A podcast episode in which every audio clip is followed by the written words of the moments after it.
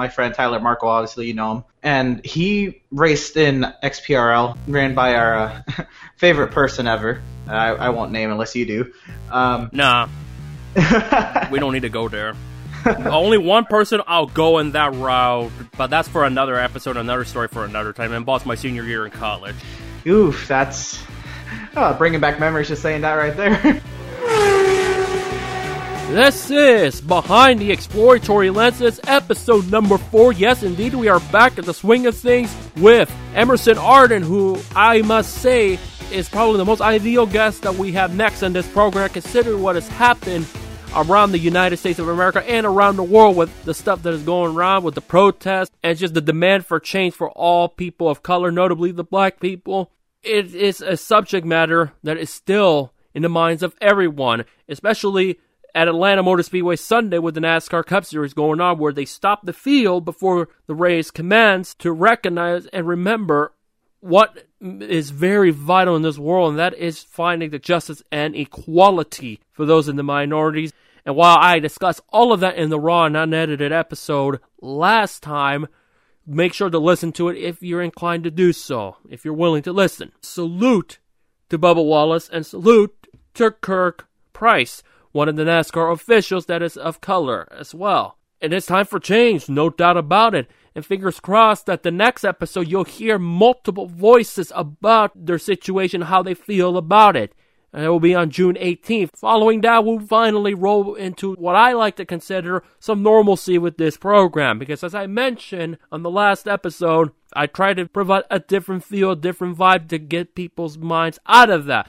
But it's one of those situations you just cannot avoid. Everything that I said and how I feel about it is on the previous episode. Right now, we got to talk about stuff that certainly get people thinking about different aspects of life, especially when there's a young person, because let's not forget graduations across the country, college and high school are going on. And the very guest that you'll be hearing just graduated from high school. So when you hear his story, Bear in mind we recorded this a couple weeks ago before everything that is going around happened. Because at that point when we when we talked, it is a meaningful, valuable quality talk that we had, and I hope you guys will enjoy and stick around and listen to his tale. Because he's more than just a racing gamer. He's more than just that when I first met him back in 2015 through a racing league that I participate every now and then. But when we started to know each other bit by bit, it was from another racing league that you'll hear about. And as you could tell in the beginning, we don't think of that individual very fondly. We just have to accept that not many people are like that, aren't going to be buddy buddies. And as far as that little tidbit about someday I'll mention that one person regarding my senior year in college, time will tell. My heart will probably change, and then I'm probably just not do name drops. We don't necessarily do name drops under those circumstances. I don't want a particular where we'll definitely guarantee we're going to talk about a lot of things and more on the YouTube landscape, but also just in general how to deal with things when when you realize the mega landscape is just not as good as people amount it to. But that's a different subject for another time. As far as NASCAR is concerned, Kevin Harvick won the race at Atlanta for his 51st win of his career. I'm telling you, Kevin Harvick has pretty much asserted himself he's a first ballot Hall of Famer since joining Stewart-Haas. He now has led over 10,000 laps since joining that team in 2014. My silly mistake is assuming that it was the 10,000 lap lead of his career. I don't know what the hell was I thinking. This is his 20th Cup season. He's definitely led way more than 10,000 laps. And then I realized, oh, yeah, yeah, yeah, yeah. Let me go fix that and put, correction, this is the 10,000 lap he's led with Stewart-Haas. That's what happens when you cover IndyCar all day long, which Scott Dixon won, making him only the second driver. He's now equal with AJ Foyt for the number of seasons with at least one win in IndyCar at 18. He has won now 16 straight seasons in the sport. The Iceman is definitely making the case that he's going to be a true championship contender. And it's a great start from the Dixon Michael Cannon era of Chip Ganassi racing in 2020. But who would have thunk that something NASCAR related would mess up an IndyCar race with the PJ one? That was just disastrous. Where they scraped it off, but yet it just made it undrivable. The groove was just not unless you're Scott Dixon. You made it work to get by Josef Newgarden in lap 91. The rubbish thing about the race quality, it was on prime time. Fortunately, over a million people watched the primetime race on the big boy NBC. Not NBCSN, not MSNBC, but the big boy NBC. So that's what I'm going to refer it as. Anyways, hopefully when I do get Joey Barnes to this program, who did stuff not just for Auto Week, but also Racer at the track, he was one of the very few that got to be at the track at the season opener. No doubt, when I have him on someday, depending on his schedule and depending on mine, of course, we will discuss about that season opener in larger detail.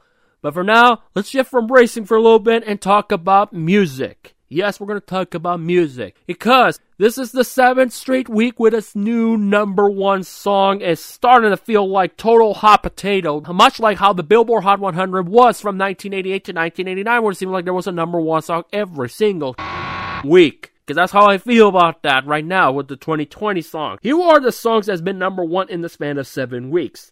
Blinding Lights by The Weeknd, The Scotts by The Scotts, Travis Scott, and Kid Cudi. Say So with Doja Cat featuring Nicki Minaj. Stuck With You, Ariana Grande and Justin Bieber. I already told you how I feel about this song. It's gonna be forgettable. I talked about Savage last time when I had Balto Racing. Savage was done by Megan Thee Stallion and Beyonce. But since my last episode with it, guys, there's been two number one songs. One being Rain on Me with Lady Gaga featuring Ariana Grande and Rockstar with DaBaby featuring Roddy Ricch. I'll tell you what about Roddy Ricch. The box, horrible, garbage, heinous. 2008 auto-tune Kanye at West Wannabe. Do not like that song. It's one of the worst songs of this year so far. Speaking of that, let's might as well talk about the new number one song, which is Rockstar. When I looked at the title, I was like, oh, great, Rockstar. Oh boy, it's going to be another doozer. It's going to be another grab your pillow, boring, repetitive garbage. Considering Ronnie Rich was in it.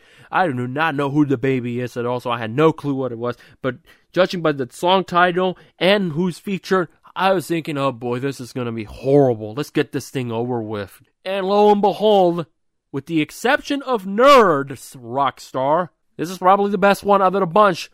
Because obviously, remember, a couple years ago, you had Moses Malone's rock star. Post Malone? You keep doing stuff like that, and we're going to lose our sponsor was I consider one of the most boringest songs of all time to hit number one. Rockstar, I gave it a 2 out of 5. Beat wise, it's got a little early 2000s throwback. Lyrically, it's pretty good, but overall, it's just an average song. It's better than Nickelback's Rockstar, it's better than Post Malone's Rockstar. Then I heard N.E.R.D's Rockstar, and I was like, it's not even close. It's no doubt that's the best song with just the word Rockstar. You obviously have Party Like a Rockstar, which is way better than all those. Not saying much, to be frank. But Rockstar is a passable song for now. Then the previous one was Rain on Me with Lady Gaga featuring Ariana Grande. Again, as I mentioned, I'm not the biggest Ariana fan, especially when there's number one hits, feature or top billing. When I heard this song, I was like, oh, please be somewhat decent just because Lady Gaga is in it. Please just be decent just because she's in it.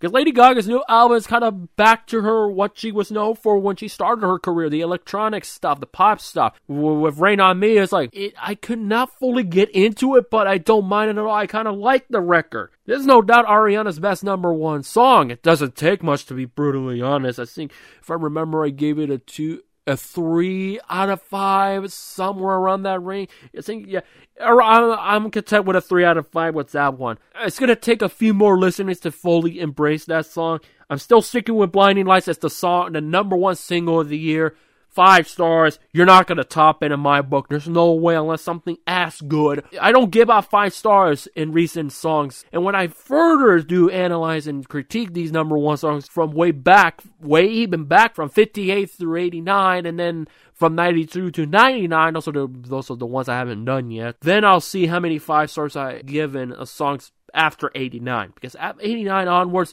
is rare. It's gonna end up being rare. In fact, there were none that had warranted a five star rating for me in the 20 teens. But make sure you tune in over time because I will definitely talk about the best number one singles of all time, decade and overall, and also the worst. So that is your music talk. So let's talk about Emerson Ardon.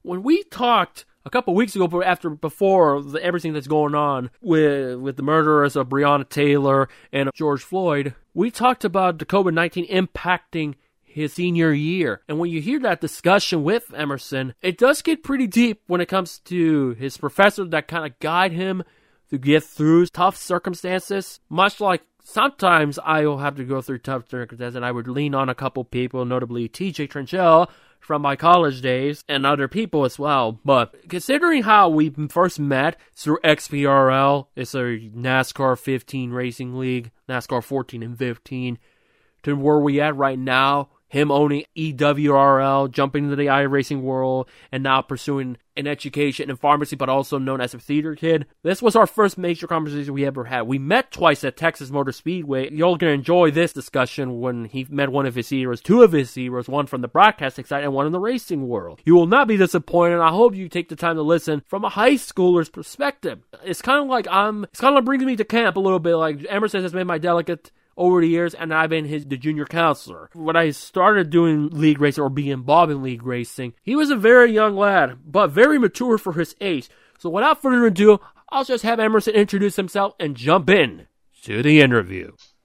All right, well, hi, I'm Emerson Ardon. I, uh, I'm currently trying to be a rising broadcaster on the uh, sim racing scene when it comes to iRacing and uh, Formula One and Project Cars and this and that nature. Uh, but what people don't know about me, for the most part, maybe they do. The cl- ones close would know that I'm heavily involved in theater production. One of my great interests would be to go into pharmacy, as math and chemistry make up a huge makeup of that, and just how I've come up through school has made me the person that I am today. It is my absolute honor to have Emerson Ardon. How are you doing today? I'm fantastic. Uh, thank you for having me. Really appreciate this uh, opportunity to have me on your podcast. I know uh, how much you've been, how hard you've been working the past few years. As we've been friends, what about five years now? Six years? It's been five years. Yeah, talk about five years. It's been is a lifetime ago at this point. Oh yeah, back on the Sit- PS3 days. Yeah, back when I said I was going to get a PS3, but that ultimately never panned out. It still works, but I even thought about it when I was at a Fred Meyer thinking, well, I got a good amount of money. Let me see if they still have some PS3s. Unfortunately, they did. Oh man, yeah. Um, actually, I, I just got a PC, so my I just disconnected my PS3 in the closet uh, for the first time, and it'll probably stay there, permanent storage. Well, who knows? One of these, one of those days we pull it back out because I have an Xbox 360 that's one of my brother's Xboxes that doesn't work anymore. The Nintendo 64 works. The PS2 still works, and it's not the slim one. To make that very clear, ah, just the original PS3 does not work, which is kind of a bummer because I was looking into probably buying NCAA Football 14 for digital. And I'm not too crazy about digital gaming, but I figure if digital's all I got for the PS3, while it still has some decent shelf life, then I might as well go get it. Hard to find. Could not find it on sale, which was a bummer. yeah. Aren't they making a new one that's supposed to be coming out uh, in the coming seasons or something? Uh, I thought the NCAA was talking about that. I haven't heard much about that aspect too much. I know there's a couple of independent gaming companies that try to make something close to it, but they're still in their infancy as far as development, so it may take a few years. With like the Doug Flutie football game, I thought about buying it, but I decided to held against it because I feel like. Mm, with considering the PS4 that I got has a limited amount of space to begin with, I decided, you know what, I'm just gonna stick with one or two games and just go with that instead. Yeah, the PS4 space it's limited. It's well, you know, in, in the grand scheme of things, maybe a few years back, you know, half a terabyte that sounds like a lot. But yeah, I ended up getting a, a four terabyte external hard drive for my PS4 that I now use on my PC, and uh, it's good now. But I mean, it, as games get bigger and bigger, more complex, they need more space for them. It's just uh, they're going to be space-eating monsters. Yeah, for sure. Uh, Speaking of the PlayStation 3 days, it's interesting how we came a long way because back when we, when it all started in that ill-fated racing league that is known as XPRL, Ah, yes. Uh, I think that's one we could start talking about how we went from that and kind of share my people how I went from just being the kind of like the puppet of the XPRL to decide, you know what? This EWRL group seems more mellow, relaxed, and they actually enjoy playing. There's no drama hullabaloo. Yeah, as far as like me, how I got to XPRL at first, uh, I you know I ran my own league, Extreme Motor Racing League, just as a PS3 league on NASCAR 14. I, I got drivers from it, and the first one or one of my originals I had on there was my friend Tyler Marco. Obviously, you know him, and he raced in XPRL, ran by our uh, favorite person ever. We don't need to go there. Oof, that's oh, bringing back memories, just saying that right there. yeah, remember, I remember when we talked about it at Texas in June that you mentioned that he'd be lucky to even find Texas Motor Speedway. Yeah, yeah. But the fortunate thing is, I think out of everyone in the group, I'm glad that you were the first one that I met within that group. Right, yeah. Markle was the one who brought me into that league, and I raced, and I don't think I ever won, but I always had a, like a race-winning car in the racing side of it. But yeah, you were pretty active on the uh, in the Facebook group as well. You were really into it, and like your passion, just even just trying to stay connected with us as you weren't able to race yourself in the league was, was amazing. And we started talking after you started. You made some posts in the chat and everything. You were you were hilarious. Yeah, the, that those were the good because I remember the first notable encounter we had. The conversation it was I forget if it was on my channel or the other guy's channel where we're talking about some race review where you were. I think it was yeah I know which I know what day it was. It was the NFC Championship game when my Seahawks whooped the Packers' ass on that NFC Championship game. When I used to be a Michael Bennett fan, when he rode the bicycle, he got a bicycle, Michael. I know you were giving me hell about being a Seahawks guy and all of that. Uh, uh, Super Bowl forty nine. Do you remember your first podcast episode? yeah, Super Bowl forty nine. Hey man, you can hate all you want, but that that's Pete Carroll, man. I, I got nothing. It's not just him. It goes through Darrell Bevell and I believe Tom Cable. There was more than just Carroll. It's all just the decision making and what went behind it.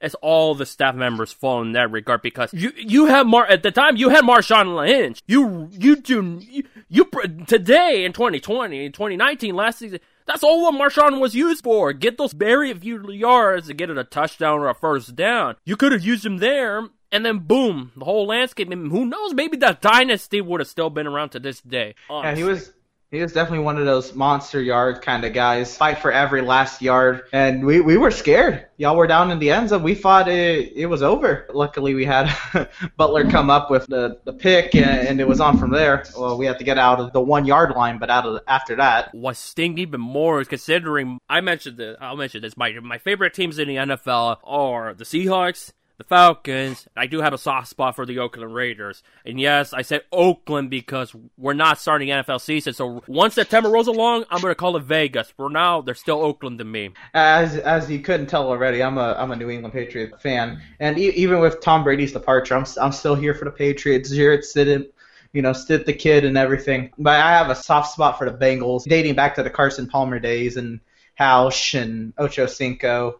Oh, that was that was a good squad. Yeah, there's so, that two The 2000s NFL, there were so many good teams. There's so many good quarterbacks that's just gonna go down. Like Dan Marino, one of the best to never win a championship. Some haven't even made it to the Super Bowl, like a Philip Rivers. To think that we're gonna have Philip Rivers not reach the Super Bowl, yet you can probably consider he could be a Hall of Famer, not first ballot. It may take about a couple years, but he'll get in for sure. We consider he's probably eclipsed Dan Fouts as probably the best Charger quarterback of all time. Well, if we're gonna talk about that, we can't forget about Pat Stafford. I mean Matthew Stafford. Yep, Matthew Stafford is another one. Even outside of the quarterback, Calvin Johnson and Barry Sanders way back way.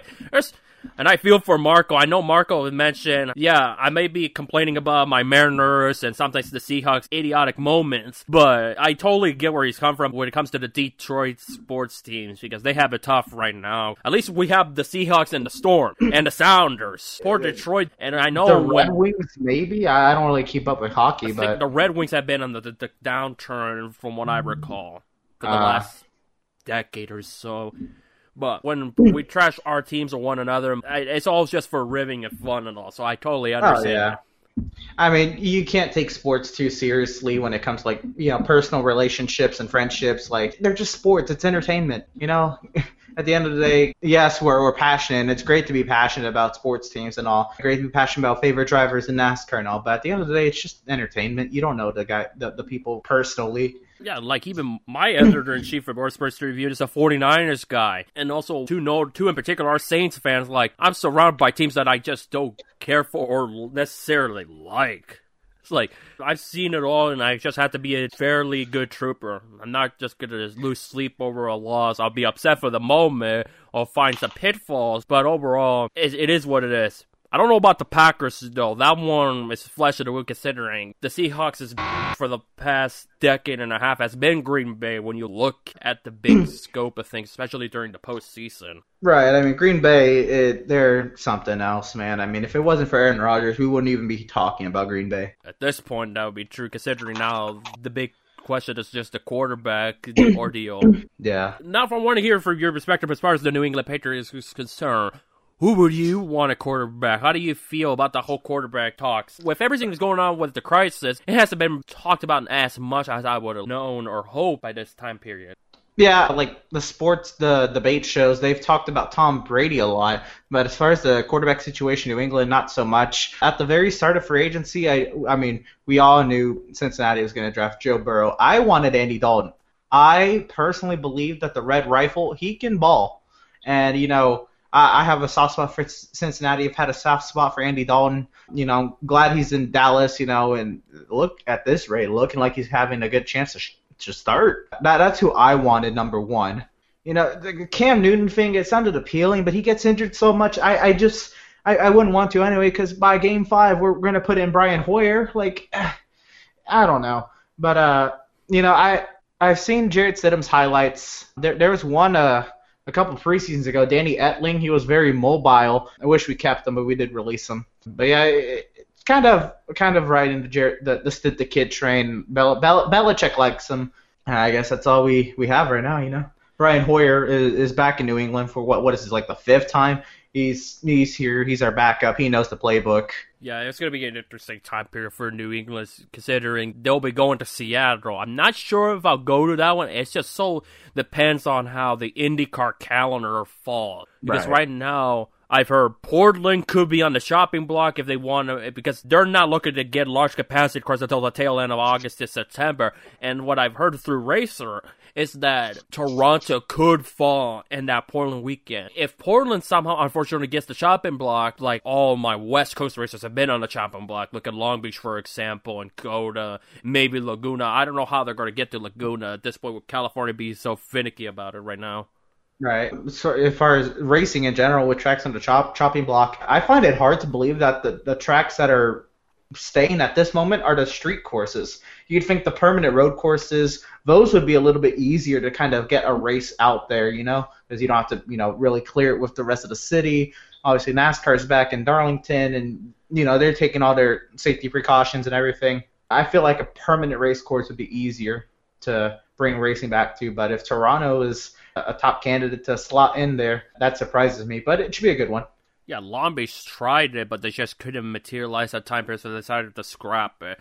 Because I think it had they found a way to make it work, there's no guarantees that Toronto could be returning on the calendar at a different hmm. date in 2020. So time will ultimately tell. But St. Petersburg, if there's some sort of encouragement for Toronto, we're just think St. Petersburg is now the finale. So yeah. anything could happen with the calendar, but it's already under fourth calendar yeah, it, it's it's rough, and you know, I don't know why. Oh, I do know why. You know, people pushing out calendars so they can get the fans hyped. You know, kind of get themselves straight in a direction. But we can't finalize a calendar until we have a clearer vision on what's going to happen as far as with COVID nineteen. You, you see, NASCAR, they're I think they're doing it in a way that is beneficial to them. They've talked to the tracks and the teams and everybody, they, they send out portions of the schedule. And granted, they did start their season already. I don't know how much that really affects that part, but if they do it in portions, they can control it a little bit more. And I think that's what other sports need to, to kind of do that are in the middle or we're about to start their seasons,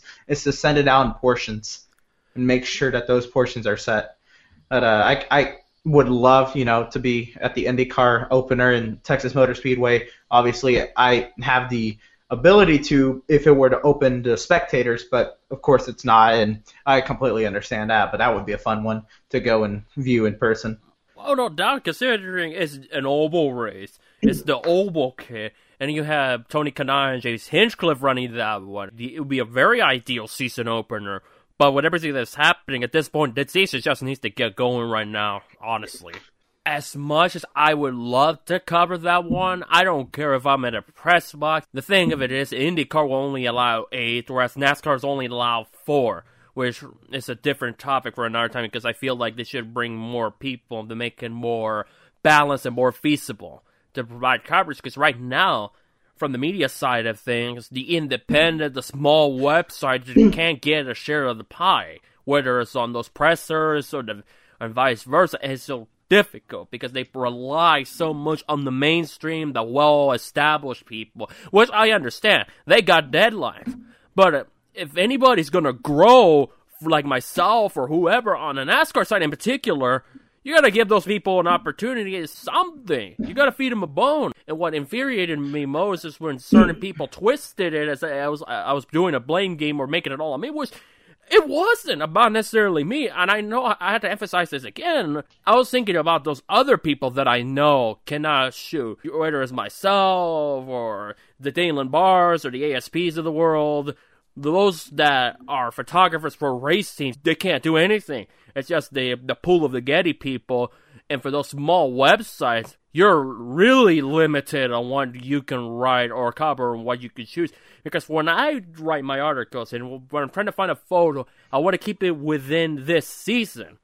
But there's only been four races before COVID happened and there's not a lot of content we can I can necessarily use. We're fortunate that we ha- we have a contract with a photo company with Action Sports Photography, but without them, it's a tough time period for those people like myself and those guys. Even there are are established. I don't know how IndyCar is going to do it. I'd imagine they'll have IndyCar photographers that work for IndyCar, like a Chris Owens or a Stephen King, something like that, to do it. So I'm more, when I look at the photos, I'm thinking, okay, so I don't have to really sweat or worry about the IndyCar side. NASCAR, I have to just pray and hope I can find something within the first four races because they're now the NASCAR Cup Series. I don't want to use a photo for that is outdated or for a driver in particular. They don't drive for the team and or manufacturer anymore, like a John Hunter Nemechek. I understand the frustration. Obviously, I, I I feel for you. I really do. It wasn't NASCAR's priority, to be honest. I think they their priority was to get the events going and they'll work everything else in later. Obviously, I think that that's kind of everybody's focus. But right, as you said, it it would take a little bit more work, but it's feasible to get to get those people back to the track. And maybe that's the first group they should introduce before they lost spectators. You know. I'd imagine they would do it is uh, bring those that are contracted with teams, those who have annual credentials and are within the area they're at. If they're within the area, then they'll probably get priority. I would establish that. But you got to get those people slowly but surely back in. And also, if local stuff, I like to think they'll be more feasible, but I imagine if it's just participant only, I don't think they'll allow anybody to cover those races other than the track people that work for the racetrack or volunteer. Right. So it'll be interesting how that goes. I know I went a little bit of a tangent, but I know we'll talk about more about COVID 19 as far as the educational side of things because that's another thing that I feel for because I have close ties with the people involved in schools due to yeah. my background with leadership camp. But we go back to back in time. We were still at XPRL, and you had your EWRL league as well. EWRL. Let me make that very clear if it is, mm-hmm. if it sounded mudded. But when I was creating all of those posts and contests, I will low key make it obvious that I'm riving or throwing shades uh, of the old promoter. It, especially how he over promoted stuff and this is this is the turn. This was the turning point for me. I decided, you know, it was the Daytona. We had the XPRL first, and then EWRL after. If I remember, same venue, right? Sometimes there's points where I think his season was already in the middle of the season. I was starting one up, so we get like you know the Poconos together somehow, and we'd get like you know a Kentucky together or something like that. Like they they would work out like that. Not quite sure, but yeah. As far as him, I I, I didn't understand it. He gave races fake sponsorship. I for me for all of my events they've always been league name, season number, racetrack. Yeah, and honestly, it's most more the most simplest way because they're we're obviously not promoted by I don't know, let's say Quaker State or Winston or my college radio station that I KUYFM Moscow eighty nine point three. Oh my! That is, he did use that in his season finale. The infamous uh, season finale. For context, give explain what happened before we talk about the biggest promotional bust of all time at Daytona. Oh, oh, before, oh, I know what you're talking about after that, yeah. We were in the elimination format playoff system. Uh, so they entered the race with a, a championship four, like NASCAR does uh, today. On NASCAR 14, we were at this point, and there's four drivers. Let's, I'll just call them by their car numbers. We had like 27 car, the nine car at this point was Chase Elliott's Xfinity car on a Cup body. Uh, we had the 24 car and can't I think like a 41 car or something. I'm just calling by car numbers. Yeah, that's fine. For simplicity's sake, it was a decently green flag race. Towards the end, there was a couple of cautions. We went into a, a final overtime attempt. There was contact off of turn two. I think like the 27 to nine and the 24 all got together. The 24 threw threw a temper tantrum. I think like the 41 was the one who got out and won the championship. Then the the 11 car got his first ever win, but that got quickly overshadowed by the, the tantrum and the fighting, and the league looked like it was going to crumble because it was already very unstable as it was. So at that point, I did what I could do. I, I convinced all the drivers that I knew that were clean, like, hey, you know, we got to quote safe space, not really, but like we have a league over here, you know, um, looking for clean drivers. I see y'all are about up to here. You can't see it obviously. Up to here with this one. So let, let's get out of here. Let's go have some fun eh, in my league, and I got them over. This an upcoming season. I'm still so, I'm still shocked that this even came to fruition with the league owner somehow getting I guess it was through Facebook for the most part getting in touch with NASCAR YouTuber Joseph Lombard who I mean people have their opinions on him but he talked to him and somehow talked him into racing our PS3 leagues, or his league there, and uh, invited him to run the Daytona Shootout, which he did run, and it, it was a it was a terrible race. I mean, it, as most league races at Daytona at the beginning of the season are terrible as it is, just because it's a plate track and you bring in new people. It's a bad combo, but it happens for the most part. But it was a bad race. Caution after caution after caution. The race ended prematurely. Joseph messaged me, and he's like, "Yo, what is this? Like, this is some immature stuff, and uh, him and I quickly got a you know made a bond there, and just trying to keep him in the league for the most part. He qualified for the 500, didn't show up. I didn't blame him. Uh, I think he showed up for like Atlanta, ran like 10 laps and quit. And that was the last time we heard from him in that league. And I was like, you know what? If you you still want to do something on these nights, I run mine like an hour and a half later. And he said, yeah. He so he came. He ran a race with us. Uh, I guess it just wasn't for him, and it kind of fell apart after that. Yeah, I, I don't know how we both leagues got Joseph Lombard to come and go straight through both of them. Yeah, that was a really weird time period. I, at, at the time, it's like, oh, nice. We got maybe we'll get some fairly decent numbers, but just after Daytona, I realized this is just a disaster. And he, I'd always get dragged into the whole, into the mess when I tried not to. And I was, it got to yeah. that point years, years and years later. And I said, you know what? I just gotta step away, not say anything, and stick with you guys. Essentially, I stuck with you guys regardless. One thing, you're not gonna force me to pick one or the other because I knew it was just a bad toxic environment. And by that point, I just wanted to go eat pizza and then I got suckered to other dramas. Here's the thing. If you don't have strength to lead a team, other people are going to find a way to step you down and crumble you into pieces. That's what happened with that. But after the whole Lombard thing, I decided, you know, I tuned into your Daytona race. I was like, you know, I think it was that or Kansas, whichever one of those races it was. Mine, mine was Kansas, I believe. Yeah, I think I mixed those one of the two tracks up. I know it was a night race for right. It. But I said, you know, I'm gonna defect not formally say I defected, but I'm gonna defect to go with you guys, and it's been that way since. Understandably, I haven't been as involved as I would have liked. It's just then, as I didn't have the PS3. Once I got going, I had I pretty much took over another former racer's role of the lag master. During those college years, I would make ridiculous promotions. Like I would give everybody characters or gimmick names. Right, but like it was all in fun, and yeah. it was just for our Facebook group. They weren't going anywhere else, and you know the drivers appreciated it. It was fun. I really appreciated it. it. It's like I felt somebody actually cared, and you know it made it feel more than just a group of guys getting together on a console at 10:30 on a Friday night doing a race on a video game. It was more than that. Even when I shared it on the group page, I was thinking, what was I thinking? Especially when I gave the Force India, my Force India cards, when those girls' names based on celebrities and vice versa. It's like, I only drove three races. Man, I, I don't have that number on hand, but probably. I don't. I, I only drove three races. I know one of them, Nico Rosberg. The AI of Nico Rosberg kept wrecking me, and I got so. Right. What was I running? Top. I was probably in decent spot and poise space. Let me make this clear, people, and I he'll back up. He'll back me up on this one. When it comes to racing games, I'm among the worst. But I've accepted that. I, all I just hope is just finish, keep the car in one piece, not spin it, and at least find a way to be somewhat competent.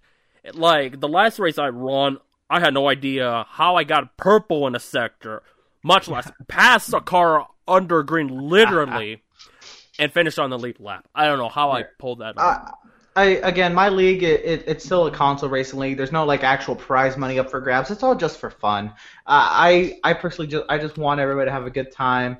You know, obviously, like stuff will happen. You know, people will get mad about stuff, and that that happens because you know they take it seriously. And I appreciate that, not taking it as a joke. Uh, at the same time, it, it's just for fun. I I don't want people to sweat it too much. Yeah, good old EWRL. Oh boy.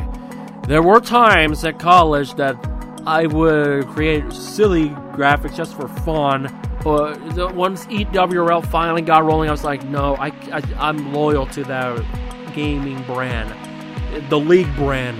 And then from there, we would come a long way with essentially as far as just being gaming friends to just genuinely one of my better friends out there in my life. While you're going to hear more about him. Let's talk about IndyCar a tad bit more. It feels great to have IndyCar back, that is for sure. It brought some liveliness into my life again. The, the fact I got more racing stuff to cover.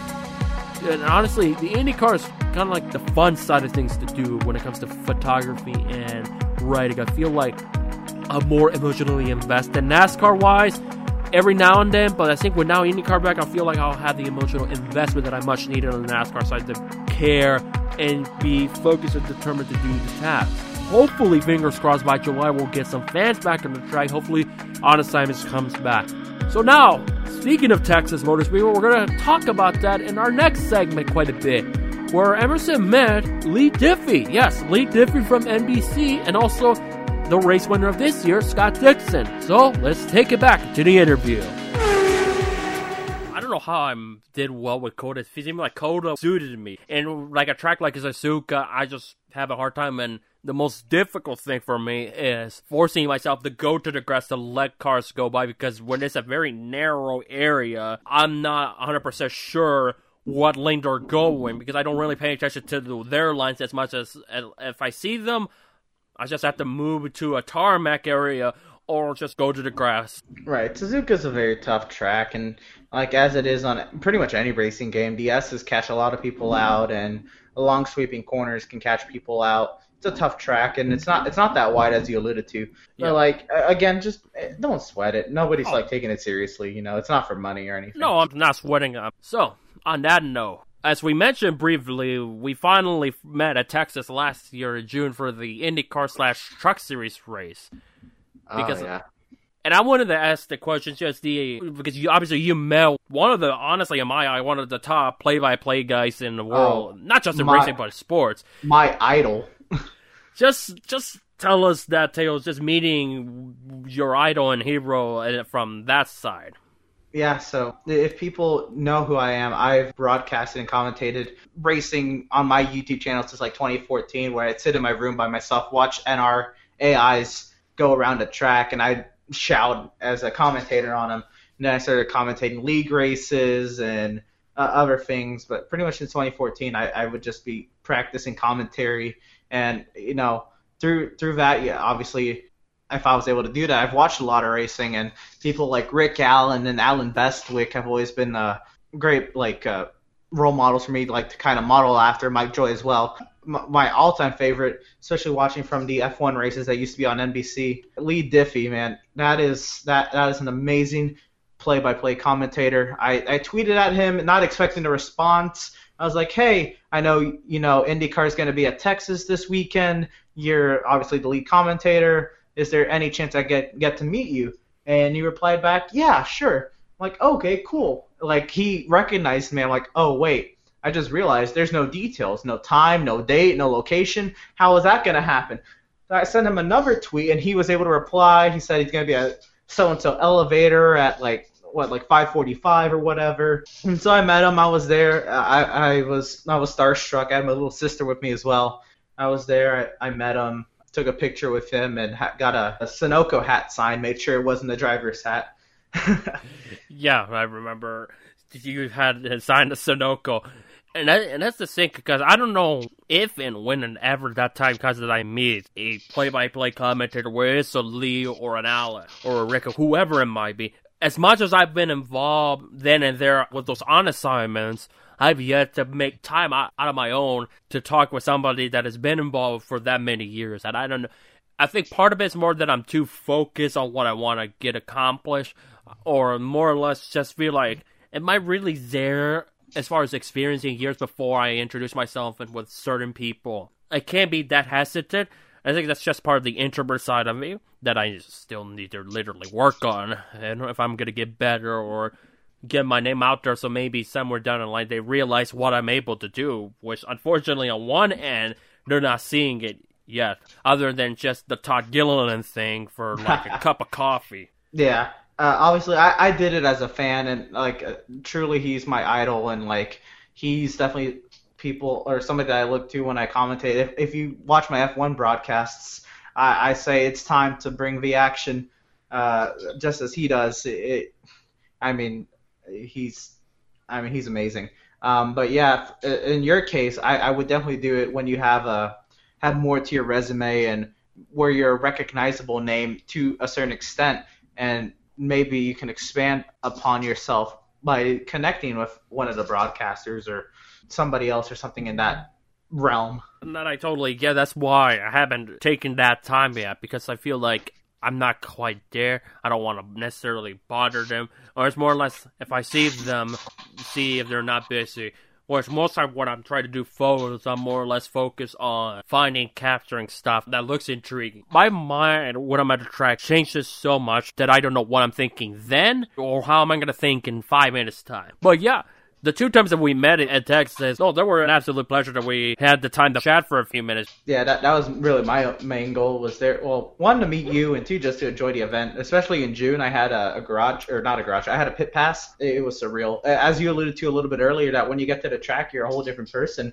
Yeah, I I I went to Texas Motor Speedway once before or twice before or the t- June 2019 this past season. One for a Cup race in 2015, the truck race in 2018 well, I've never been in the infield, and when I got a pit pass, uh, I wasn't even 18 yet, but on the website it says you have to be 18 or older. I got the pit pass. They didn't even check my age. I'm like, cool. I was in.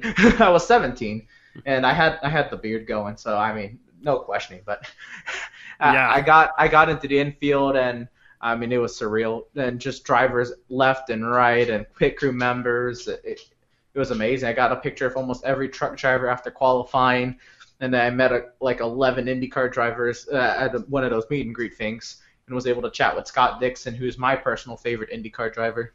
Not only you met one of your favorite racing drivers, but you also met one of your idols. That definitely, I imagine, is one of those days at night you never forget. And for yeah. me, myself, I was thinking Biffle winning, it's like first race back. Sure, Rudy Fugle had a lot to do with that one, and with strategy and, and all, and, and several of the drivers that were doing really well struggled or had problems.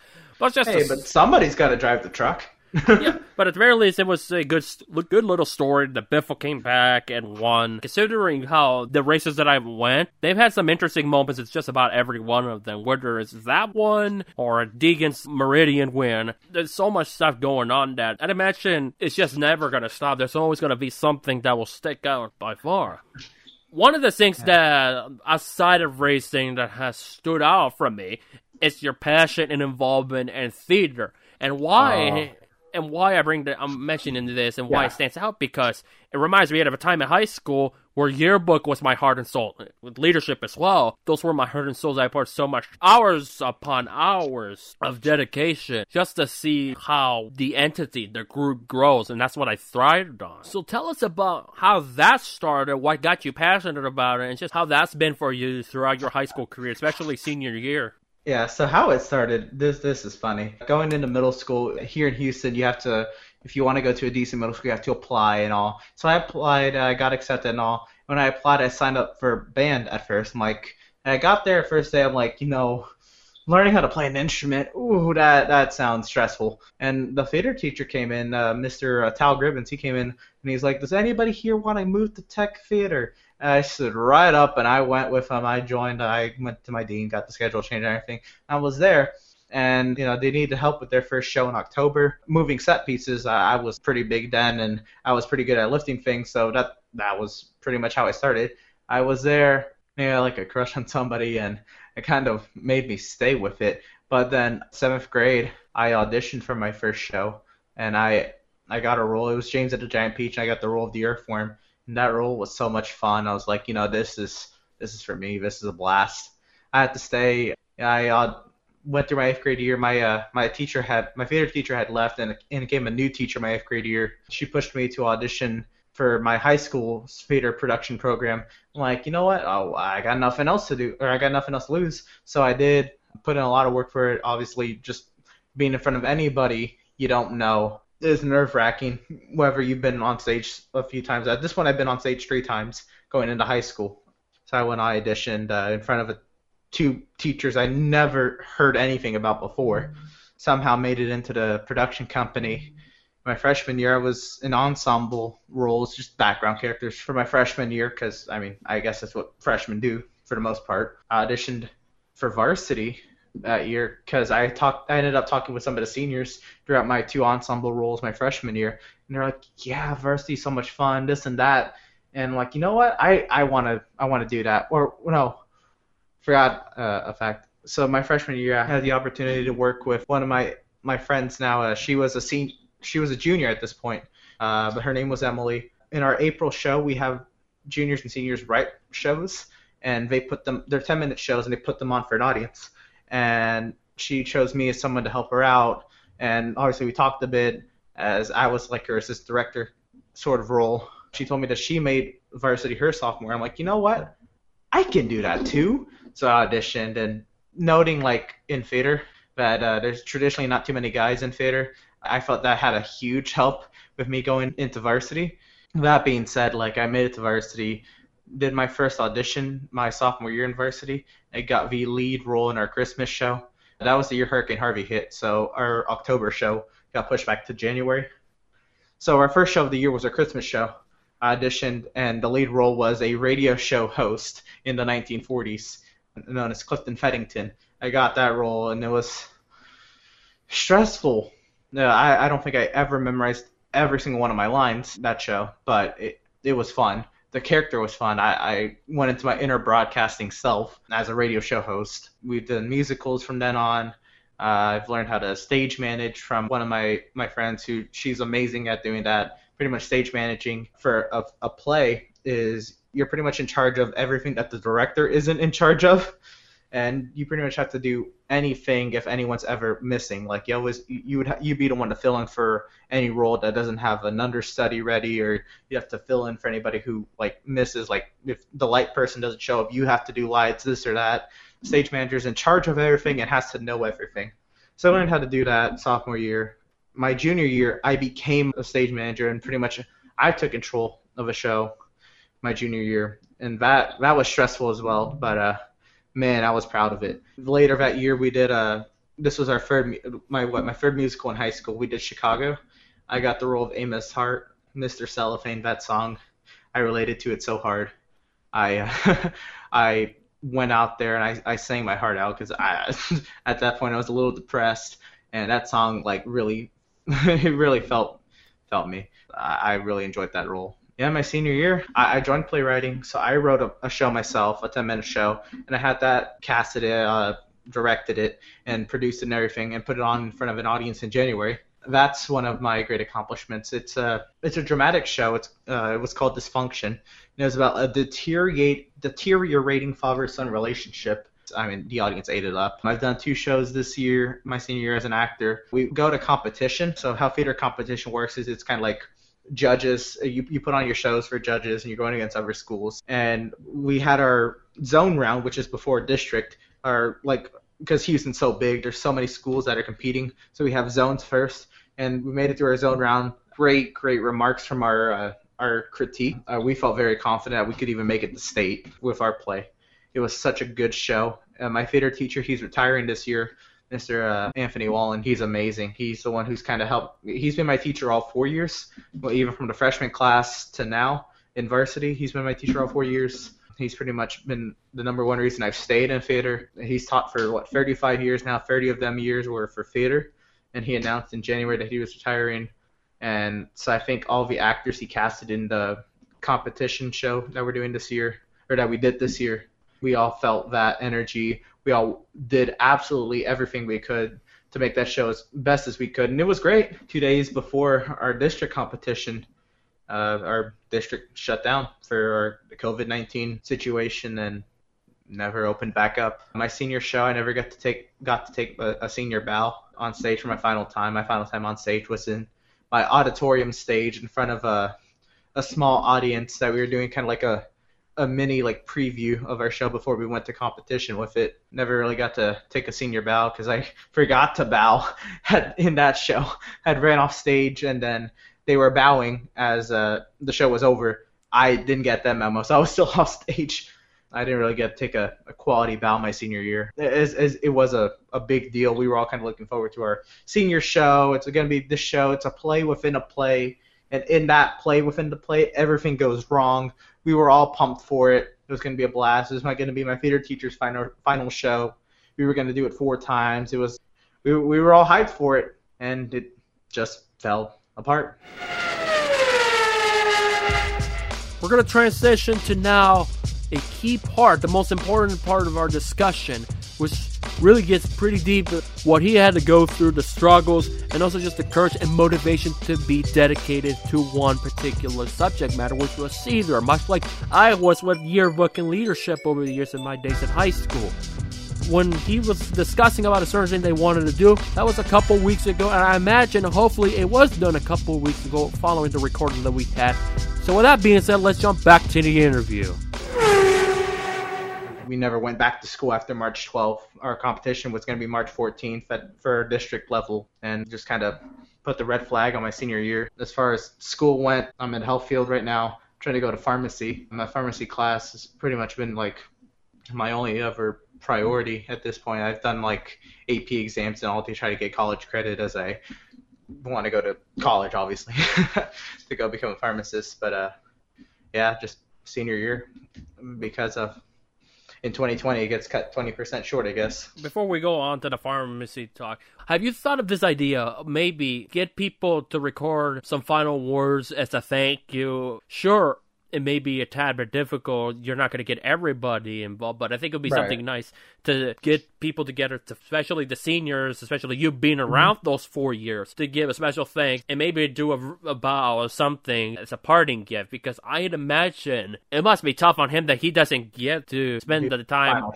Yeah, the, not just the final show, some parting words to his group of seniors, those who have been there for four years, or just the ones who are around in general. And that's one of the things that I feel for from the staff because as I mentioned already, I'm not involved in education. I would love to still somehow be in it. Sure, it's not happening now. Even if I applied a job from the education field and I didn't get the gig, it is what it is. But the people that I'm involved with is, I think to myself like, those people, and I talked about in the very first episode, those who don't have that opportunity to say farewell or get together or just say thank you or a parting words to their staff members, those who have influenced you.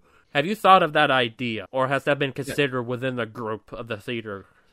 Yeah. So I'm actually one of the uh, theater officers. Uh, I guess I. I mean, I, have done everything. Uh, we actually have a point system in theater where we use it to tell how many hours of work we've put into. Every point is 10 hours. I have 218 and a half points, which means I put in what 2,100 hours into theater all my four years of high school. I, I'm one of the uh, the officer members, and we've uh, we've been working on a few things. We usually do a banquet every year uh, in person, obviously. This year we're gonna do that uh, like as a YouTube premiere video. Uh, we we're having like a little segment there for a theater teacher and everything, and the new theater teacher coming in has their their segment and everything. We're giving out like little awards, everyone to try to kind of like keep the mood light. We're actually gonna try to meet up all in our cars. We're gonna do like a little car procession by our uh, retiring theater teacher's house, kind of like a you know a final goodbye and thank you and kind of way. Yeah, it's we we've been trying. We we tried hard to even somehow some way get like some kind of final senior kind of send off, but uh, again, the best we're gonna have. We uh, well, seniors, we're actually gonna have one of our junior officers. Uh, she she's amazing. She's working really hard on making like a little quote senior magazine, so all of the seniors kind of like write a page bio about their time in theater. Pretty much just kind of what I gave uh, a couple minutes ago, just how my four years of theater went and I wrote my thanks to one of my close students, the uh, assistant director, and my retiring theater teacher. I wrote like a paragraph each, and that's all going to a senior magazine. And he, him being, it's his final year as well. He's gonna write him, himself a bio as well to go in that magazine. He has again his own little segment in a uh, in our little banquet premiere video we're doing. We're we're doing a lot. Uh, again, us Fader kids we, we're great friends. Uh, most of us have been together all four years. We, we really care for each other, and it's to be tough. Uh, last time we even see each other is in a, a rehearsal on March 12th. I know Central Valley has done something like that with the vehicles and all. That's why I wanted to point that out if that's been considered, which I'm totally happy that they're, you guys already yeah. thought about this because it's just it's just for him. I feel like a parting gift at some capacity, whether it's just going by the teacher's house and whatnot. It's a good way to let them know that they care or we thank you and all of that under these difficult time periods. It's just one of those things where you gotta giving back, and a lot of people have been giving back. Uh, from the education side of things. And when I came up with this show, I wanted to make it not solely on racing. Sure, it's going to be a main core subject matter because that's just how I was born and raised and that's my main passion but I have other passions as well. Sometimes I ponder myself thinking, had I thought about this back in high school and college, have I gave a proper thank to the people that have impacted me, and rather than just dwell over a father blabbering about the yearbook being wrong or they're missing a senior page, we literally had to print out extras to include her. And the thing is, the individual that didn't have her senior page on the yearbook itself in the hard copy, she was just happy that they were printing out a page for her. The family side of things, they were literally mad, and I took it very, very personally because I was the editor in chief. But it's one of those things that I look back, I'm thinking maybe I should have just back off a bit and just embraced the moment. And that's the thing that I've never fully done in my academic career. I never fully embrace the moment. The only time I kind of ever did was my last radio show when I was doing it for 24 hours. Boy, maybe that would be a good topic to talk about sometime in the show. that was my. I remember that show. Uh, I listened to at least 18 hours of it. I kind of wish I recorded the whole 24 hours, but I'm not sure how much space it was going to eat up or how long. Ooh, that would have been a lot of space. yeah, with Audacity, it was probably going to take like good three hours, and it was probably not the best idea to do it because I had to literally go home hours after. So I was not gonna let it crash or lose data. So I just said, you know, I'll just keep the last two out. And that was an emotional shipwreck on that one at the very end. I'm trying to hang in there because I knew that chapter was over. Yeah, I in in Fader, I never. I mean, you you pay attention to the news, obviously. And here in Houston, like there's news every day. Uh, you know, crime and weather and this and that. It's it's crazy. Uh, you Houston and it's flooding, man. I don't even know what to even listen for anymore. But obviously, the virus was was huge in the news, and you know, we we all knew it was you know inevitable, but we all thought like nobody was really thinking, you know, it's going to be the last day. Nobody ever thought of that, or if we did, you know, okay, well, two weeks off and then we'll be back. You know, not a big deal. Yeah, mm, one month off and we'll finish out the year together.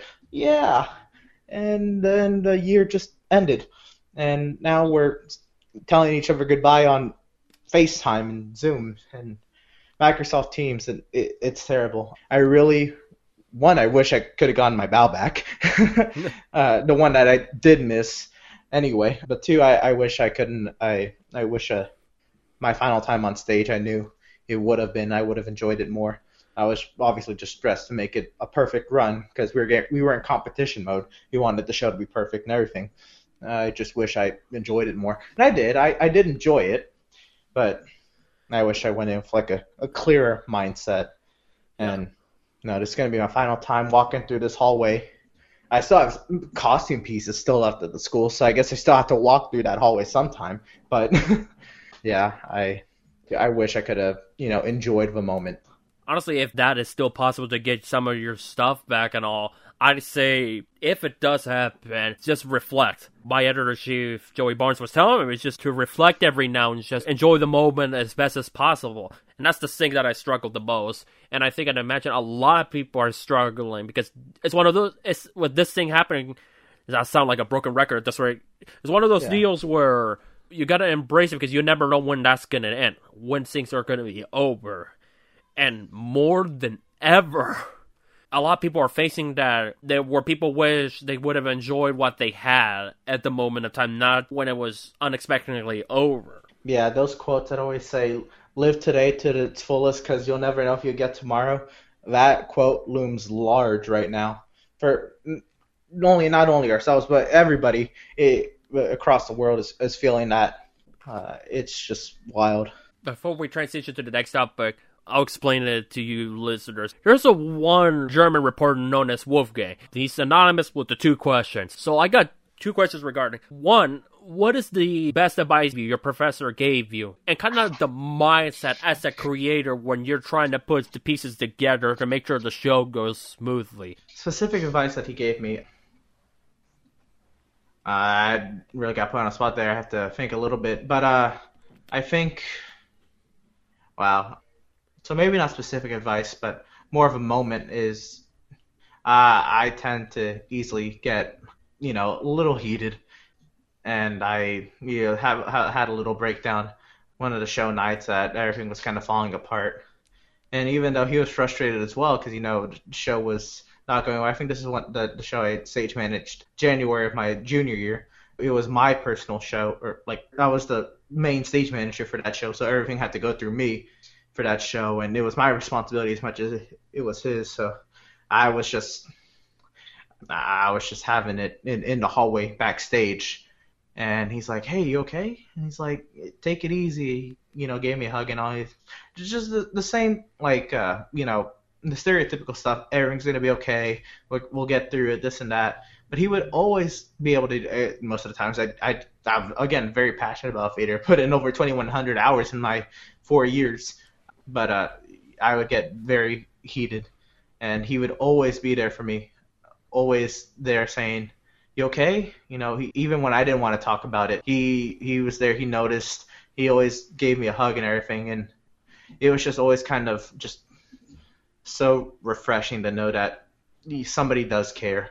Uh, I know your your question was more an advice, but kind of when he would do that and just kind of reassure me that you know everything was okay, it, I truly would go in with that mindset uh, right into the next scene or whatever it may be. And uh, the rest of that night, I mean, that night was that the night some. Uh, that that show in, in, itself was terrible. The set fell apart on opening night. We run three nights now. The set fell apart on opening night. The second night, one of the set pieces fell and almost decapitated a kid, almost literally. And the closing night, one of our, our lead actor went to the hospital in a in a fight scene. He got a little too close, and the other actor swung and uh, he had like a cane or whatever in this fight scene. He swung and it actually uh, scraped his head. He had to go get stitches and everything. Um, it was that show was all over the place. But like e- even then, I something as stressful as that, you look back at it and like, yeah, it wasn't too bad. I kind of it long enough. I still couldn't find any advice, but uh, he's given me just quality advice, especially when I was writing my show this year, just how I can make it better. Because as far as I go, my I'm I feel like I'm pretty good at, you know, being out there and being you know, energetic and fun and everything. but I'm not. I don't feel myself as creative, and he really helped tapped into my like creative side, be able to actually write a whole 10 minute show with a decent plot and everything. And he like didn't really plant an idea seed into my head.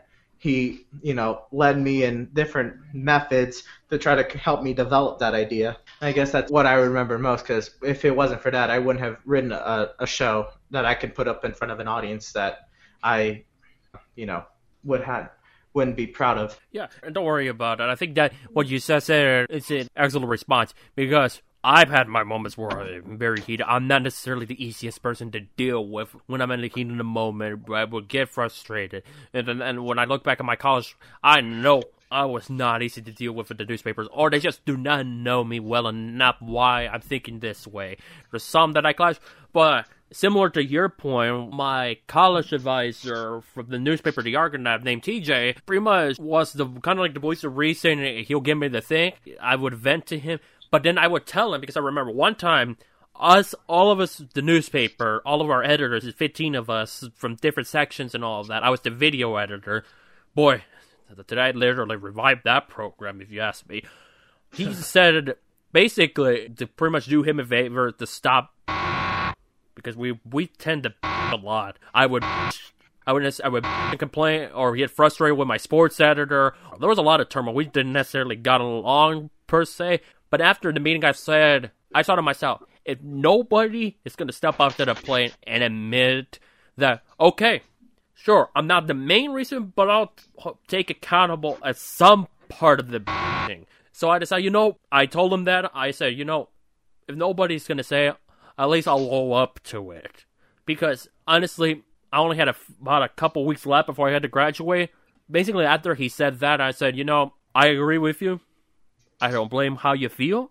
We still talk to each other to this day. And I still seek out some advice or he'll give me some advice because it helped. And honestly, and honestly helped that he was a NASCAR guy, a music guy, and a wrestling guy as well. So that certainly helped. yes, now, speaking of wrestling, aka in your words, say it. the three hour puppet show. My I, goodness. All of us have that moment, whether people want to admit it or not. If you owe up to it and know those frustrations, it gets you to reflect and it makes you grow better. And that's the thing that stands out from you knowing that you're going to college and all, you want to pursue an expanded education. You're very mature for your age, no doubt about it. Because some people, even my age or a little bit older, they still act a little bit bratty or child. But for you, you seem like you have it. You understand some of the flaws, but you also understand your pros and all of that. Well, thank you. I really appreciate that. Yeah, I think uh, most of that's just alluded to that uh, and don't get sad when I say this. I think I, I went through most of my years in school, but pretty much up until like my final two years in high school, without like a like true like friends or friend group to lean on. Maybe I, I had one in middle school and one that went from middle school to high school with me. But other than that, I was pretty independent. I, I you know, just kind of was on my own for most of the part. Uh, and then outside of school, I was pretty independent growing up. Like both my parents are here, and then nothing's like wrong with their relationship or anything. But I would just be doing a lot of stuff on my own. It was like what, like nine or eight, eight or nine by the time I was just staying home by myself. Like I would just, and that's pretty much when I started like YouTube videos, and I think gaming as well. Just kind of getting my first like Call of Duty was like Modern Warfare 2, and that was the utmost like trash talking Call of Duty, and just hearing stuff on there, not nothing like really like affects me. I've just kind of like all of that rolled into one. I'm just kind of like I've I've seen it all. I, I kind of well not I haven't seen it all. Yeah, but in my that, mind, but something else happens and it's like, yep, I thought I've seen it all. We've seen it all. It's always gonna happen that way, no matter what. You feel like you've seen it all, then something else happens. No doubt. Like even th- this past year alone, it's like, yep, I've seen everything. Then look at the Busch Clash. Then I was like, okay, now I've seen everything. And then what happened with then other stuff and what we're dealing with right now in, in this whole, whole world and society, it's like it constantly changes. It's one of those reused phrases, but with reason but only to something else that happened, and then you got to say it again. I, I just think just going through maybe not like a lot like traumatically or anything, but just going through a lot in in general, just kind of like puts you like in a mindset like, hey, you know, stuff's gonna happen. You just you, you kind of learn a lot as well. I mean, don't get me wrong, I was super immature in middle school. I mean, but you can't really fault somebody all? in middle school as well, as well. But pretty much Weren't like from all? seventh grade, oh, seventh grade on, I kind of was like in this mindset, like you know, just kind of like you know, kind of take nothing or like take no no crap or anything, just kind of like be my own person, not really worry about stuff too much. And there's still moments, you know, I, I try to have like words not affect me, but like it's it, it, once in a while you always get hurt by a comment online or whatever. It, it'll happen, but like just going with that mentality pretty much from seventh grade on, I, I felt like I've been consistent with that. It, as far as maturity level. the pharmacy. You're going to college. It's kind of like titles. Where are you heading? How- What led to your passion to be involved in that field? So yeah, pharmacy. My mom has been a pharmacy technician for like 20 years, and I'm like, hey, you know, that's pretty cool. The CVS and stuff. Yeah, fun medicine. But going into health field, my freshman year, where we have like classes in high school that are dedicated to health and health science. And taking those classes all four years in high school, I've gotten like a deeper understanding of everything. And now, specifically, my senior year, taking a pharmacy class, so learning about the drugs and like uh, wh- what they do to the body, and then like out, outside of drugs, the pharmacy operations and how like what goes from manufacturing to the pharmacy to dispensing and this and that. Just kind of becoming into that has kind of been more intriguing to me. As far as personally why I want to follow it, it it's a decent career. You know, pharmacy itself is, is always going to have like job openings because you know people need their medicine. It's a job with that requires you know great mental math and uh, a good knowledge of chemistry, which were two of my favorite subjects in school. I've always loved math until my senior year. I took calculus and oof, it was tough at the beginning. I, I dropped calculus in September, but uh, chemistry I got straight A's in. I absolutely love chemistry and math is I'm always very good at mental math. So those two combined being a huge part of pharmacy, I think is uh, along with it being a a job that has an abundance of opportunity in it. I think it's just an all-around good combination. It's not my dream. My dream is obviously to go into broadcasting, but you know, it, it it's a job that I can, you know, be satisfactory with. And ultimately, that's what matters. If you can find some sort of satisfaction of what you do, sure, it may not be necessarily the bigger scope of things, but if you find something to fall back on, then it's totally worthwhile, like you said. Yeah. Uh, so I've I've applied uh, to a couple colleges. My dream school would definitely be like Texas Tech University, the same school that Patrick Mahomes went to. Realistically, I went uh, I applied there and I did get accepted, but money was one of the deciding factors that it's not going to be feasible, easily feasible at least. It probably would be, you know, going into taking out student loans and this and that. It would be, but I'm trying to avoid that as much to kind of make life simpler post uh, post education. So a more affordable option that's here in Houston, Texas Southern University has a great pharmacy program. It's not University of Houston, uh, which has an even better pharmacy program. I didn't necessarily apply there, just for the simplicity's sake. I went with Texas Southern, uh, good pharmacy program, and, and a school that is just known for just being very helpful to, to students who need help uh, when it comes financially and education wise. So I feel like it'd be a, a great fit for me as far as like financial situation with a, a decent pharmacy program that has a lot of opportunity in it here in in the city. Yeah, I think just all those factors combined, then being finances being the number one factor, Texas Southern was just looking good. Whatever your heart and mind goes with, then you'll certainly know. And that's what I tend to tell certain people: just go where you feel like best fits for you, where your heart leads to. Right, I certainly wish you the best of luck when it comes to that decision making because I think you'll do excellent. I know you've done excellent from afar. I've seen it, whether it's Cedar and just the racing league. This is what behind the exploratory lenses is going to be all about, as I mentioned it time and time again. So, the last subject you're going to hear primarily is about music. Yes, because of course, we gotta talk about music somehow, you know what I mean. We talk about Metallica, we talked about ACDC, and also the big concert with Poison, Motley Crue, and Joan Jett, which unfortunately, a couple days after we recorded it, it's been confirmed that the tour has been postponed to the summer of 2021, where you can either get refunds or keep your ticket stub if you still want to go in 2021. And fortunately, they're going to honor it. And hopefully, it doesn't fall on a racing weekend. That's all I can hope for. That's I'm keeping my tickets. stub. Poison and Motley Crue is pretty much the dream concert that I've always wanted back in middle school, and the fact that it's still gonna happen brings some anticipation for 2021. So with that being said, let's jump into the final segment of my interview with Emerson Ardon. So, before we close off, let's briefly talk about music for a little bit.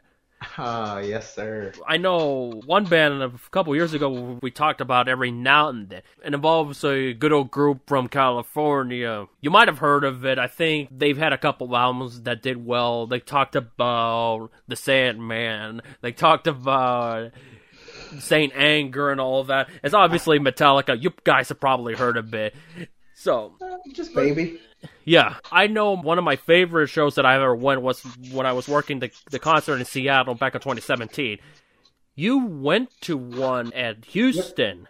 Correct me if I'm wrong. That was your first ever concert you've been to? Yeah, I've, I've only been to one concert. Uh, I actually want to go to uh, the the band's concert this year. All right, I forget what tour it was called, but this year I want to go to the, like the Joan Jett, Poison, Def Leppard, uh, what whichever other band. Motley. Crue. Motley Crue. Yeah, Yep. the Motley Crue tour. That one. I really wanted to go to that one, and it's hasn't been canceled.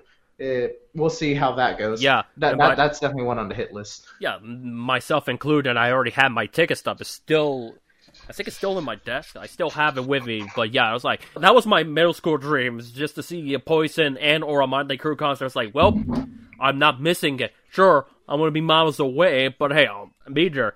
It's in September, so I hope it still continues, but we'll see. Whatever scene, it's just the music scene, especially the concerts. That's as bigger of an unknown compared to sports. We talk about sports being an issue. It's the concerts that may take even longer. There's a massive unknown's future for those concerts and large gatherings. That may take even longer. What's going to be a shame if that tour does not happen at all. I'll consider a dream bill when you have all those metal classic rock acts out there. So we'll see how that goes. But yeah, you went to the Metallica concert. How was that, especially being your first concert?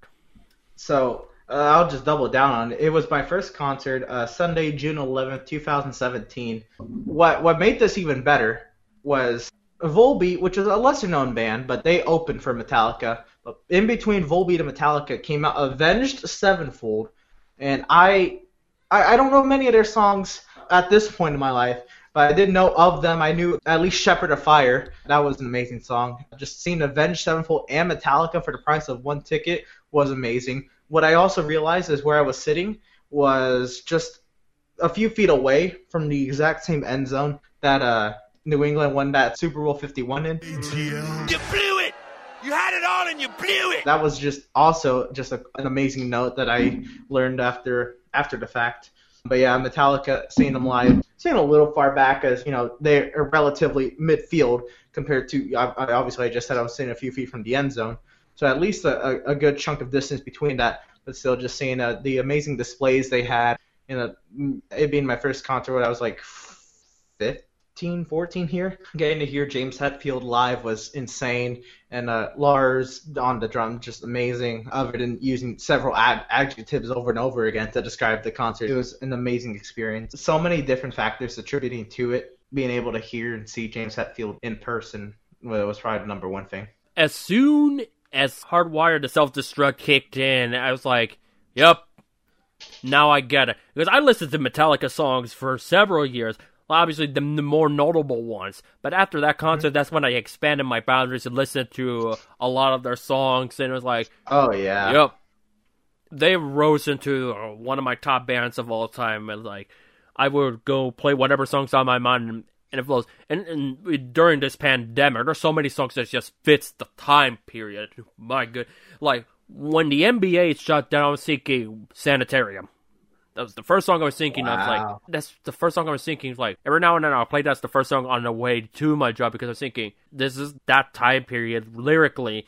Because sometimes lyrically when I think of songs, I either get it or completely miss the mark, and that's how I am. But aside from Metallica, what other musics you enjoy? Because I mentioned this on multiple occasions now that I may be a metal guy, I may be a classic rock guy, but I listen to my indie pop stuff and chick bands every now and then. Oh man, what do, what else I listen to? Well, if you could see my Spotify library, it there's no sense of direction there. Well, first I want to say a uh, band I, I have to see live before it uh, uh it might already be unfortunately too late, but uh, I just really, really, really, really, really want to see ACDC live, uh, but it it's not looking good. Yeah, it, like I mentioned, it's just such a big unknown with the music, especially the live music scene. Where I thoroughly enjoyed the CC Ward concert, the last one that I went. Now, with that big unknown, considering the time period that I saw it and everything that's happened a few weeks after the February show, mm-hmm it's one of those deals where it's like glad I enjoyed it for what it's totally worth because now I look back at February, it's like different time period with society. It was just much simpler. And that's the thing. My age, I was relatively young through 9 11. I was almost seven years old when it happened. I wasn't even born. yeah. this is for a lot of people, and I imagine from you guys, this is the closest thing to it as far how the landscape of society has impacted everyone for this one is worldwide, the COVID. 9-11 is mostly in America, and I imagine some parts of the world was heavily affected because it's the way living was never been the same ever again. And over time, I've learned that mindset. And now, when this thing hopefully ends, and someday, hopefully the sooner the better, but thoroughly well done in research so we can get back to our normal lives. I, it's going to be an interesting first couple months when everything is back to where it was, how everything's going to be viewed. Even taking all that aspect out of the equation, just ACDC has been falling apart at the seams with the deaths and the illness uh, across band members and everything. It is, it's been tough. I, love love ACDC. Uh, I I loved when Bon Scott or the songs that Bon Scott did, and obviously now Brian Johnson is an amazing singer. It was insane that Axl Rose had to come in for their most recent tour. Uh, that being said, so much has happened. I, I don't know if there's ever going to be another ACDC concert. It, it's going to be tough. But outside of ACDC, my first ever favorite song was from an, like a NASCAR Racing 2003 season YouTube video. It's called "Paralyzer by Finger 11." And that's pretty much what started, what kickstarted my uh, my music taste from there. After that, it was obviously ACDC, Metallica, and Nirvana. They're not as like as hard, but you you make you attribute to Nirvana a lot, being that they were like a Seattle grunge band type. Although they were what Kurt Cobain was Aberdeen.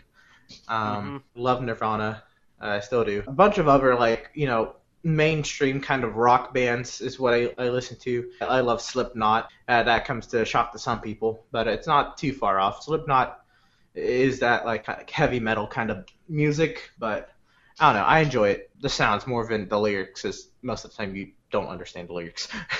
yeah, especially with Slipknot, the very few songs that I've listened, very few. Try to expand my music library just to make it more right. out than ordinary and bizarre. I have one good friend that is helping me expand a little bit. And right. part of the reason my indie pop music has grown a lot, and I put that accountable to my female friends, especially a couple of them from the leadership camp days. It's like when I look at the library and thinking, hmm, what's this song? The title sounds intriguing. And then I would listen to a whole album. It's like, yep, I literally wasted a day enjoying this music, and it's been stuck with me ever since. But that's the thing. As the series goes on, people understand that we have our main passions, but when it all comes down to it, there's something with our music that is just all over the place. Sure, you had certain people that say, "Oh, I only listen to one thing." Publicly admit it. I was like, "Oh, I only listen to this." But deep down inside, all of us listen to a lot of stuff that we like, but we won't say it. You know. Uh, I I have no problem because on the very opposite end of the spectrum from Metallica and Slipknot, there's Hans Zimmer and Brian Tyler, composers who've made like video game scores and all. I love like that orchestra, classical like type of music. I, I have a, a real sweet spot for violins that I like some like hard like I guess like metal ish type of violin play is right in my wheelhouse there. I listen to a lot of, of Eminem. I have a you know a, a great appreciation for the way he raps uh, as he started out as, as a kid and the way he is now. I mean, what is he? 47 years old and he is still kicking, man. This man is he is on something. Eminem is insane and obviously being a Fader kid, you, you can't go wrong with with musicals. So you know Hamilton and Chicago. I, I was in Chicago when High School Musical I was a part of. Those are all my Spotify library, and just other musicals I've seen, like The Phantom of the Opera. I I love the overture in that musical, and it's just all over the place for me. Speaking for Hamilton, you heard about the Disney Plus thing, right? I have heard of that, about it. That that seems like it's going to be something to maybe actually force me to go get Disney Plus. yeah. When it comes to theater, I still have not seen Les Mis, and that was the thing about leadership camp at Mount Triumph 2015 with a group of people. Notably, one person that studied at BYU, with a group, her and a group of people were talking about Les Mis. It's like, okay, okay, Okay. I saw what's my freshman year. Um, so yeah, three, four years ago, uh, four years ago at this point actually. This week, four years ago, I saw I saw Les Mis. My favorite song from that show is "Look Down." For my mind, so just thinking, okay, I'll probably watch Les Mis. I even brought the DVD. It hasn't been been open. It's still in the sealed. we have the DVD. The family has it, but they never bought it open. I haven't had the time to even seen it, and I'm gonna probably purposely wait till later in the year to finally see Les Mis because that's how I am. When I yeah. say I have not seen Breaking Bad, I literally mean I have not. I just finished watching the entire Office. Literally just this year. This year, I literally finished. So that I made this joke that based on my trends of popular shows, I probably not not watch it until seven or eight years after it's over. And so far, it's been right on the money. I I really haven't gotten into TV shows. Again, I'm big on the gaming and and YouTube YouTubers for the most part. But really, it's just come down to one. I kind of only watch you know racing YouTube videos and not even like racing YouTubers, like videos about actual racing. I, I can't stand some of the NASCAR gaming YouTubers uh, at this point. yeah, uh, that's a whole nother that's a whole nother animal. I have my stance how I feel about that community. And it definitely plays a big role why I'm not around that threshold mm-hmm. anymore and why I stopped. But that's my decision. I saw the writing on the wall. It's like they can do whatever they want. They can act the way they want to act. That's just not me. At and, the end of the day, I think it's just that I, have kind of outgrown that. When I was like 11, I'd watch you know NASCAR gaming all the time because that was what I was into. I need a PS3. I I love NASCAR, this and that, and like so that that's all I watch. Now like the only relatively close to gaming YouTuber I watch is Mini Ladd, and he's uh, he, he games a little bit, but he's far from that. He's now like a, a, a Reddit reactor for the most part, and I, I enjoy his content. Other than that, yeah, my YouTube spread is not very far at this point as well. It's pretty much gaming and broadcasting that that overwhelms my life at this point. Yeah, when it comes to those people that do games, I only watch very few, and every now and then I'll catch it if I got time. And I'm happy with the ones that I watch. The other ones I could care less, to be frank and blunt with you. But hey, they got their audience, they got their fan base. More power to them. I got my own priorities to worry about. So, it is what it is. But hey, we're all human.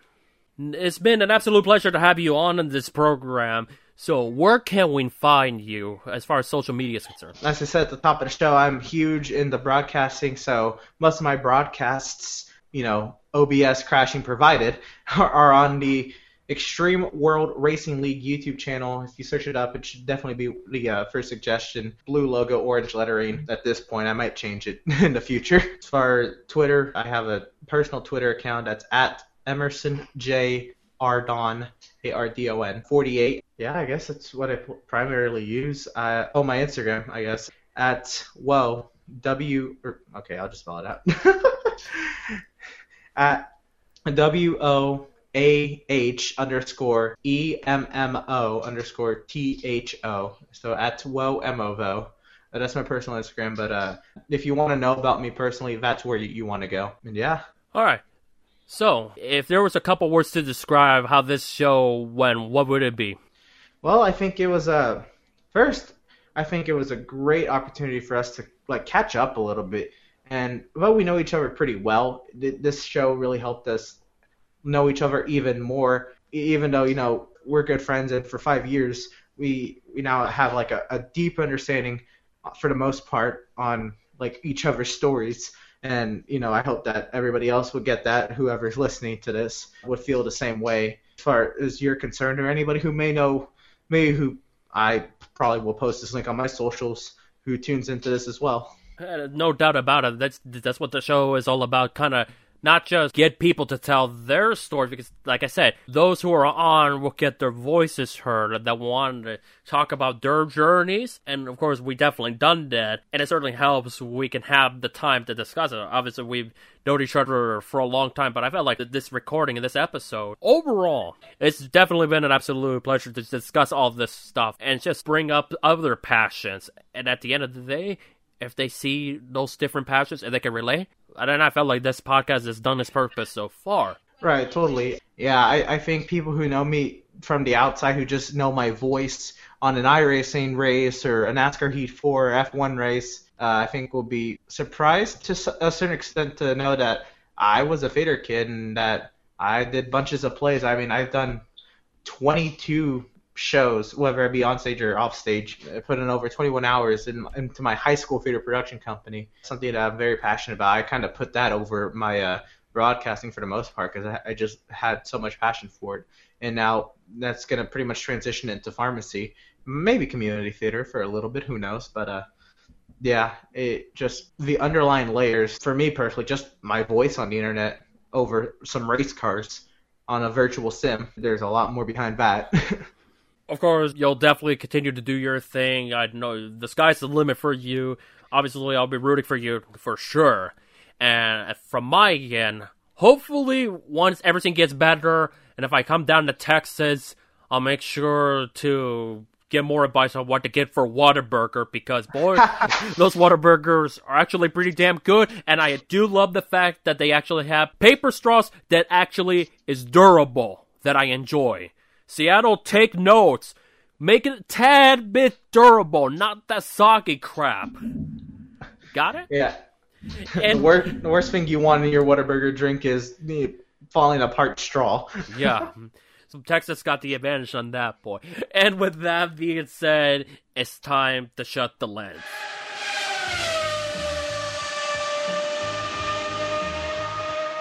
Oh, Whataburger. Whataburger, what a burger, what a burger. Finally tried it at Texas in 2018. I wasn't too sure what I wanted to have, so I had Kate Guerra, who now does stuff for the Tennessee Titans. Get used to do IndyCar stuff. Used to facilitate the the pressers and whatnot. I took. I remember. I can't remember what exactly she recommended me to try, but I'm pretty sure I did, and I tell you, it's pretty damn good. The fries are damn good. It's better than In and Out, which I find it funny that In and Out is the most popular food chain in the state of Washington. Yet we don't even have a In and Out for crying out loud. Barstool with their polls and researches. Where are they getting this crap? It's like we watched it with Mod Pizza. Mod Pizza. I've seen it. I haven't tried it since like 2011 or 2012 or 2013. It's been a long time. So I have no opinion of Mod Pizza because it's been ages ago to remember it. Yes, I know I've been I'm going on a bit of a tirade when it comes to food, but Dick's, Dick's, I, I could have sworn Dick's is the big thing in Washington because it's I don't I don't know. It's whatever the polls want. It's whatever the polls say. But there are no In and Out in the state of Washington. But there are Mod Pizza in the state of Washington. Man, Whataburger, damn good. In and Out, it's good, but the fries, mm, nah, doesn't do it for me. Not good, fam. Not good that will do it with this episode of Behind the Exploratory Lens, and I hope you enjoyed this interview that I had with Emerson Ardon. As I mentioned, June 18th will be the big special episode where we jump back to that big conversation that is going on with our country and our world, and fingers crossed, hopefully people do send their recordings so we can hear everybody's take because I feel like we should not be ignored. Nobody should be ignored in these circumstances if they feel like they're unjust and they demand change. In the meantime, I hope you enjoyed this episode and make sure you find me on Facebook through the title Behind the Exploratory Lenses, Instagram Luis D Torres 94, L U I S D S and David T O R R E S 94. Find me on Twitter at the LT Files. And of course, you can listen to this program through SoundCloud, Spotify, Apple, Google, and iHeartRadio. Until we meet again, this has been Behind the Exploratory Lenses. Catch you guys later, and please have a safe and good rest of your week.